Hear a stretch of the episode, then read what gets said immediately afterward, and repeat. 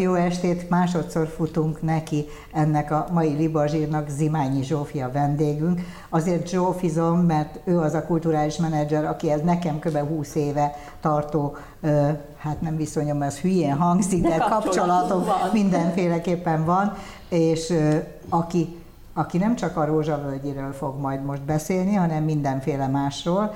Katika megfegyelmezett, az én kolléganőm, hogy nehogy azt Rózsavölgyivel kezdjek, úgyhogy kénytelen leszek azzal kezdeni, hogy utána olvastam, és azt olvastam, hogy a nagymamádnak volt egy szalonja, és hogy ez adott neked ötletet az életednek. Ez így van. A nagy fordulatához. Igen. A nagymamámék itt laktak egész közel egy villában, ahol egy 8 szobás villában laktak a 2 világháború között, és a nagymama mesélte mindig azt, hogy ő egész héten nevelte a gyerekeit, 2 gyereke volt, de nagyon várta a vasárnapokat, amikor vasárnap délután 4-től 7-ig náluk mindig szalon volt, ahová nagyon sok művész járt, akik szavaltak, zongoráztak, elhozták a kisebb festményeiket, és az életében ez volt a legérdekesebb. A nagymamám 1980-ban meghalt, és én az egész történetet el is felejtettem. Majd a rendszerváltás idején megjelent egy könyv, amit egy amerikai impresszárió, Bell Schulhof írt. Majd kiderült, hogy Bell Schulhof, Schulhof Bella néven Magyarországon született, és ő írta le a nagymamámék szalonját, hogy mennyi segített neki később az életben az, hogy itt a szőke szakáltól kezdve, nem tudom én ki, mindenkivel megismerkedett a nagymamáéknál, és amikor kiment Amerikába, akkor tulajdonképpen ez adta az első lökést ahhoz, hogy ezen a pályán elinduljon, ahol aztán nagyon nagy sikereket ért el, és nagy művészeket képviselt. Ez volt a... Na most én a nagypapáról akarnék beszélni, mert az én papám színész volt. Igen? Háború előtt, igen. Ismerte a te nagypapádat, és nekem gyerekkoromban 100-szor elénekeltem, mert imádtam, hogy tanul meg fiacskám komédiázni, kacagni, sírni, ha kell, tanulja rosszhoz is jó képet vágni. Ez volt apukám kedvenc dala, és ezt mindig nekem egy pici koromtól kezdve. Cerkovits Béláról van szó. Egyébként csináltam itt műsort Nemlaha Gyurival egy egészen. Tényleg? Igen. A nagypapa építészmérnök volt, de aztán nagyon hamar áttért az építészetről a zeneszerzéssel foglalkozott. És a szövegírásra, hát ennek a szövegét is ő írta. Igen. Így akkor most már sajnos én nem nagyon ismertem őt, mert nagyon pici voltam, amikor meghalt, nagyon fiatalon halt meg, tulajdonképpen 62 éves korában, de hát a nagymama aztán úgy mesélt róla, hát sajnálom, hogy nem ismertem jobban. A minden esetre akkor te egy úgynevezett jó családból való lány vagy, mert hogy szalonra oda lehetett menni vasárnap délutánként hozzátok, nyilván nem az 50-es évekig tartott ez a lendület, mert akkor kicsit alábbhagyhatott, mint ahogy a 8 szoba is alábbhagyott szerintem. Nem? Igen, érdekes módon a nagymamámék a háború után ebbe a házba, a Délibáb utcában volt ez a ház, ott egy gyerek otthont rendeztek be, gyerek árvaházat, és a nagymamámék helyette kaptak egy társbérletet az Andrássy úton. És az az érdekes, hogy amikor a gyerek árvaházat berendezték, akkor elvették tőlük a porcelánjuknak a mély tányérjait, a laposakat meg odaadták, úgyhogy nekünk úgy van otthon most egy készletünk, aminek mély tányérja nincs, csak a lap, véletlenül egy mély tányér megmarad, de egy 24 személyes készlet, aminek a lapos tányérjai vannak ott. Én még most is ezt használom ünnepi alkalmakkor, és hát ez is rájuk emlékeztet. Átadom neked a Rózsavölgyi részt, vagy bármelyik részt. Nem, inkább beszéljünk arról, hogy te már akkor kulturális menedzser voltál a rendszerváltás előtt, amikor még nem is tudtuk, hogy mi ez, és alapítottatok nagy művészekkel együtt, itt vannak a képek, Polgár László, Kovács Kolos, Kincses Veronika, Gulyás Dénes, ezt a és én forgattam. Igen, annak idején. Pentaton, úgy hívták. Igen. De ez már egy magánügynökség volt. Ez volt szerintem az első magánügynökség. Az első magánügynökség volt nem csak Magyarországon, hanem Közép-Kelet-Európában. Mégpedig ez úgy lett, hogy amikor kiderült az 1988-ban, ugye a művészeknek a, csúnyán mondom, exportja, importja, exportja ugyanolyan volt, mint bármi másnak, tehát állami monopólium volt. Interkoncert volt, le kellett adni a pénzt, amit kerestek, és filléreket kaptak vissza. És aki jóba volt Barnári elvtársnővel, annak volt útlevele. Ezt a nevet én megjegyeztem. És amikor 1988 végén kiderült, hogy ezt is fel fogják szabadítani, akkor nem is nekem, a Polgár Lászlónak jutott az eszébe, hogy csináljunk egy magánügynökséget, amit én akkor ismertem, mert hát a operával foglalkoztam, és így opera ügynökség az nem volt olyan nagyon-nagyon sok, tehát igazából én mindenkivel, vagy nagyon sokkal nagyon jó kapcsolatban voltam, és nagyjából tudtam azt, hogy működik egy ilyen. És akkor igazából a Laci szervezte meg azt, hogy a Vera, a Gulyás Dénes, a Kovács Kolos, ő meg én alapítottuk ezt az ügynökséget egyforma részesedéssel, amiben azt jelentette, hogy ők voltak az utazó művészek, én pedig intéztem itthon az ügyeiket, és hát aztán nagyon sok művész csatlakozott a Pentatonhoz, és nagyon, nagyon jól is ment az ügynökség, részben azért, mert nekem elég jó kapcsolataim voltak külföldön, tehát a külföldi partnerekkel nagyon jó viszony volt, részben azért, mert ők nagyszerű művészek voltak, tehát nem volt hát olyan... meg ők már azért itt jártak a világban. Addigra, és utána nagyon sok fiatal művész is kapcsolódott az ügynökséghez. Ezt egészen 1996-ig én vezettem az ügynökséget, amikor is elkezdtem csinálni a 96. január 1-ével a Budapesti Fesztivál Központot, és akkor az volt a megállapodás a fővárossal, hogy tulajdonos maradhatok, de ügyvezetőként nem dolgozhatok többet. És akkor így aztán fiatalokhoz került, fiatalok lettek a vezetői, és hát ők egy picit más irányba vitték el a Pentatont, de hát ezzel együtt mai napig is él a cég, bár most éppen takarékállásban működik, de azért még apróbb dolgokat csinál. Azért, ahova te beteszed a lábadot, van siker, a Thália Színház is siker volt, a Tavaszi Fesztivál is, aztán valahogy ez valakiknek nem mindig tetszett, hát, és akkor egyszer csak azt mondták, nem baj, ha van siker, ne legyen siker. Na, hát ez be is jött. A Tavaszi Fesztivál az azért volt nagyon jó élmény, mert igazából a rendszerváltás idején senkinek nem volt pénze külföldi művészeket idehozni, és volt egy ilyen apály, egy-két éves apály. Kis Imre kezdte ezt annak idején. És így van, ezt a Kis Imre kezdte el 1983-ban a Tavaszi Fesztivált, nagyon sikeres volt igazából. És akkor az Imre már nem volt ott 90-ben, tehát a rendszerváltás után ő nem volt ott, hanem volt egy átmeneti időszaka a Tavaszi Fesztiválnak, és én azt tekintem a saját eredményemnek, hogy sikerült akkor rábeszélni a fővárost, az turizmussal kapcsolatos minisztériumot, azért mondom, hogy turizmussal kapcsolatos, minden évben más nevük volt, és a kulturális minisztériumot, hogyha valamennyi pénzt összetesznek, és annak alapján mi 2-3 évre előre tudnánk tervezni, hát, akkor sokkal jobb nem lehet meghívni 5 perc. És akkor azt tekintem a legnagyobb sikeremnek, hogy akkor sikerült egy asztalhoz ültetni ezt a 3 céget, akik garantálták azt, hogy mai szóval nagyon-nagyon kevés pénzt ad. Azt mondták, hogy 80 millió forintot minden évben oda fognak adni, és ennek alapján el lehetett kezdeni dolgozni. És akkor szerintem egy nagyon jó 11 év jött létre a Tavaszi Fesztiválban, nagy nevek jöttek, és egészen tartott, és először jöttek, tehát a Cheryl Studertől kezdve a Kirite-Kanaváig, vagy a nagy a Csikágói szimfonikusokon keresztül. Sőt, előadásokat is finanszíroztál, létrehoztunk előadásokat, tehát ez egy nagyon jó időszak volt. És igazából olyannyira jó volt, hogy 2005-ben Európai Kulturális Díjat kapott a Tavaszi Fesztivál, ami egészen fantasztikus volt, megjelent 2 ember, akik közölték, hogy ők az Európai Kulturális Díjnak a tulajdonosai, és ezt Hans Dietrich Genscher hozta létre, ezt az alapítványt, és minden évben annak adják oda, aki a keleti és nyugati kultúra közötti hidakat épít, és ezt most a Tavaszi Fesztivál fogja megkapni. Egész döbbenetes volt, és öröm volt végül is, mert hát mi ezért egy gombos, hát azon kívül, hogy dolgoztunk, egy gombost ütemtettünk keresztbe, és ez egy nagyon-nagyon jó volt.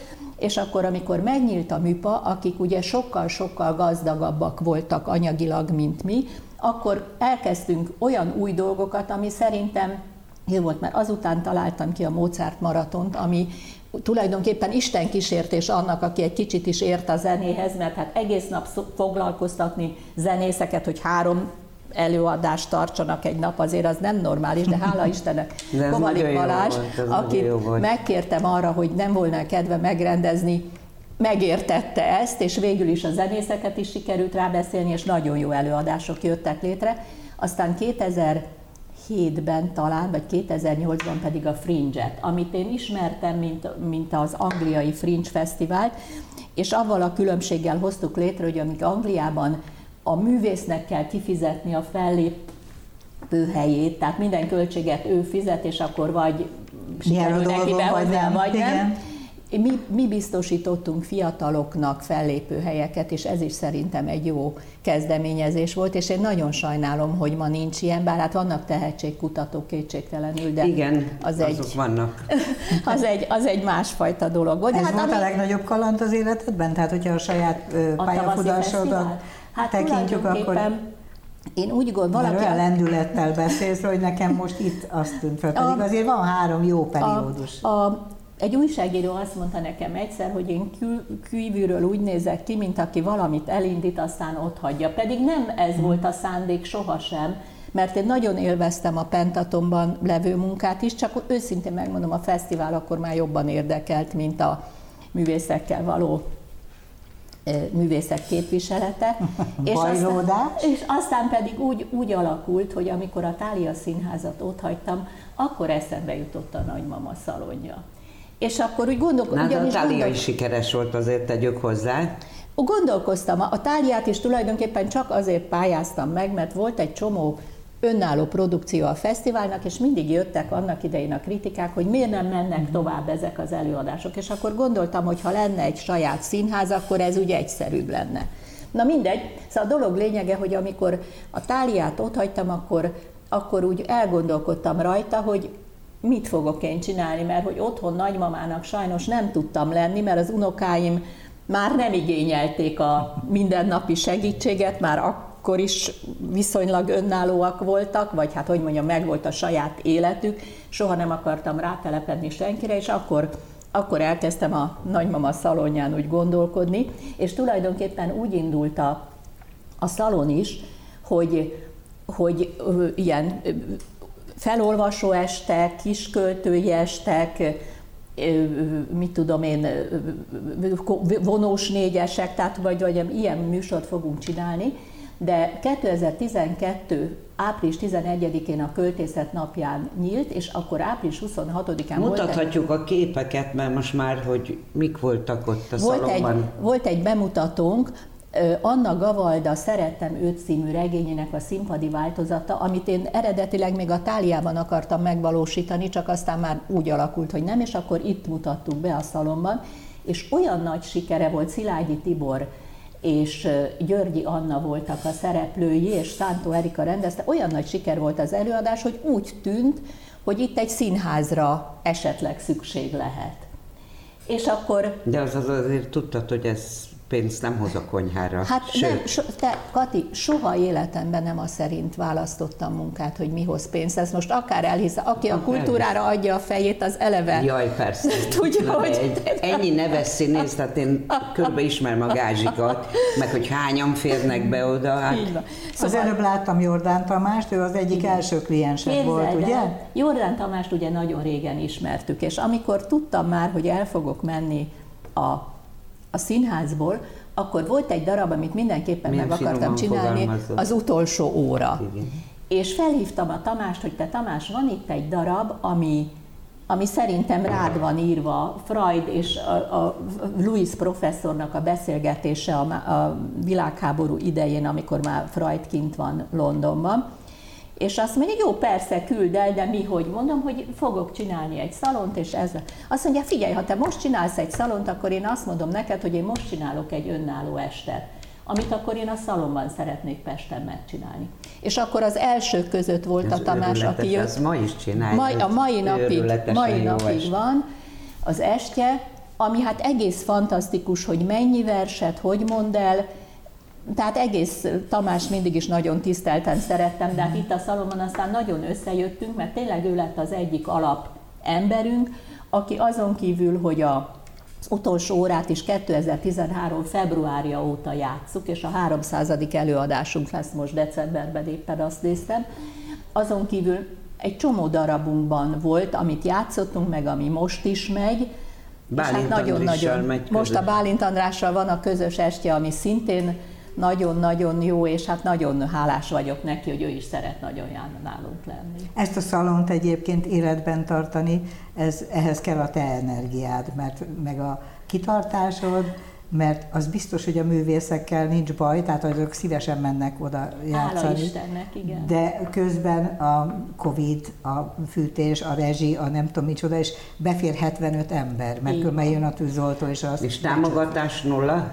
Hát ugye, amíg volt a TAO, addig azért nem volt bajunk, hát a TAO, mert... Persze. És amikor a TAO megszűnt, akkor arról volt szó, hogy majd lesz helyette valami támogatás, és tényleg eddig kaptunk is a minisztérium által kiírt pályázatokból pénzt, ami ugyan annyi nem volt soha, mint a TAO, de fele annyi volt, és hát tudod, azt azért el kell mondanom, hogy nálunk a művészek sokkal alacsonyabb gázsért jönnek el, mint máshová. Volt olyan is, aki azt mondta, hogy ne haragudjon, ennyiért én nem tudok elmenni, de azért, ha megnézitek, illetve nagyon most büszkélkedek egy kicsit, nálunk van a legtöbb Kossuth Díjas művész, és a legtöbb nemzetszínésze, úgyhogy... Egész életedben casting direktor akartál lenni, és te akarod megmondani, hogy ki jöjjön oda, fogadjunk. Úgyhogy én azért... És most nagyon... idén támogatás? Hát a minisztériumtól idén nem kaptunk támogatást, de hát majd meglátjuk, hogy mindenhová pályázunk, remélhetőleg azért valami majd lesz. Nem szeretném abba hagyni, avval együtt, hogy öregebb vagyok, mint az országút, mint ki lehet számítani. Itt a mi társaságunkban Zsófi neki adott menedzser, nem a Csándás királynőbe kell felépni, hanem menedzselni kell. Úgyhogy hát nagyon reménykedek, hogy azért tudjuk folytatni. Ugyanis ugye valóban 75 helyünk van, hogyha kivennénk az asztalokat és így fölállítanánk a széket, akkor 120 hely lenne, de akkor az nem a szalon lenne, egész más lenne a hangulata, és azt semmiképpen nem szeretném. Ugyanis az, hogy a Covid után nálunk elég hamar visszaszoktak a nézők, szerintem ez annak is köszönhető, hogy távolabb ülnek egymástól, mint egy színházban. Igen, és egészen más hangulata is van tényleg, mint hogyha rendezetten sorokban lennénk. Azt kell mondjam, hogy én tényleg hálás vagyok a jó Istennek, vagy a sorsnak, hogy igazából egész életemben olyasmivel foglalkoztam, amit nagyon szerettem csinálni.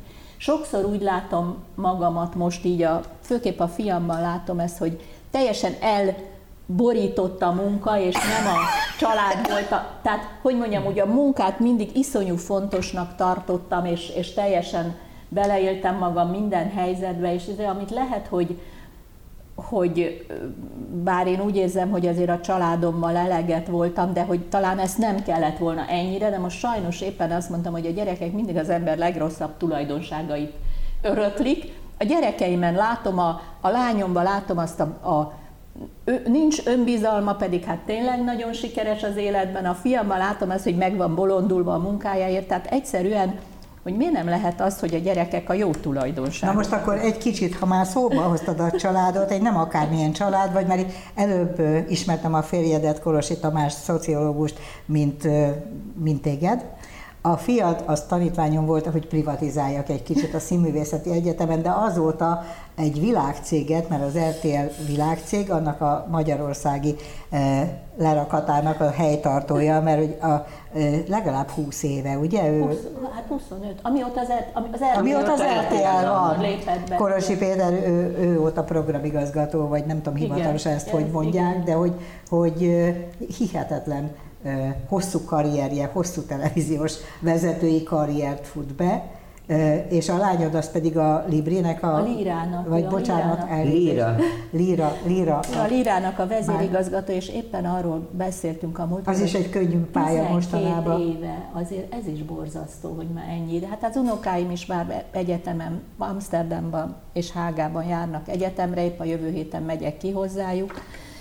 Úgyhogy Azért nem sajnálnak, hogy kimész Amsterdamba. Hát azt nem, de azért tudod azt, hogy nem itthon, én borzasztó boldog, tudom azt, hogy mindenkinek szüksége van arra, hogy nemzetközi tapasztalatokra tegyen szert. Te is boldogan elmentél volna 3 évre, 4 évre. És borzasztó jó ezeknek a gyerekeknek, hogy hogy igazából mindenféle nyelvi nehézség nélkül eljutnak a világban akárhová. A lányunokám például most első éves, ő szociológus szeretne lenni, bár az uram lebeszélte róla, de nem hagyta magát. Aha.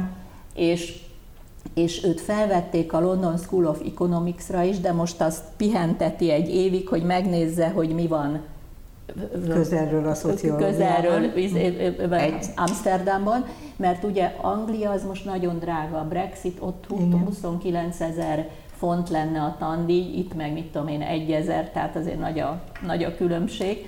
De hát azért, hogyha nem tetszik, akkor majd elmegy Angliába, tehát én nagyon örülök, hogy tényleg mindenféle lehetőségük megvan, de azért nagyon imádkozom, hogy majd jöjjenek haza utána. Hát hiszen itt olyan értelemben egy intellektuális birodalmat építettetek föl, ahányan csak vagytok. Hát te is, meg a gyerekeid is, azok a magyar kultúra különböző pontjain nagyon jelentékeny területeket befolyásoltok, majdnem azt mondtam, hogy uraltok. Könyvkiadó, televízió, hogyha csak azt nézzük, hogy a te gyerekeidről van szó, hát akkor az unokáknak lenne mit, mert a kiadót is tovább lehetne vinni, a szalont is tovább lehetne vinni. Ki dönt a bemutatókról? Egy személyben te? Hát általában én találom ki a darabokat, de akkor megbeszélem a munkatársaimmal. Mert úgy gondolom, hogy együtt dolgozni mindig sokkal hasznosabb, mint teljesen egyedül eldönteni valamit. Tehát éppen most mutassuk meg ezt a képet, ez most a nagy siker, ugye? Epres Attila, Szuránk Györgyi, igen. Anna és Sajgál Erika. Igen. Ez pedig a Churchill és Garbó volt hegedű. Ebből van majd a végén egy kis részletet lehet.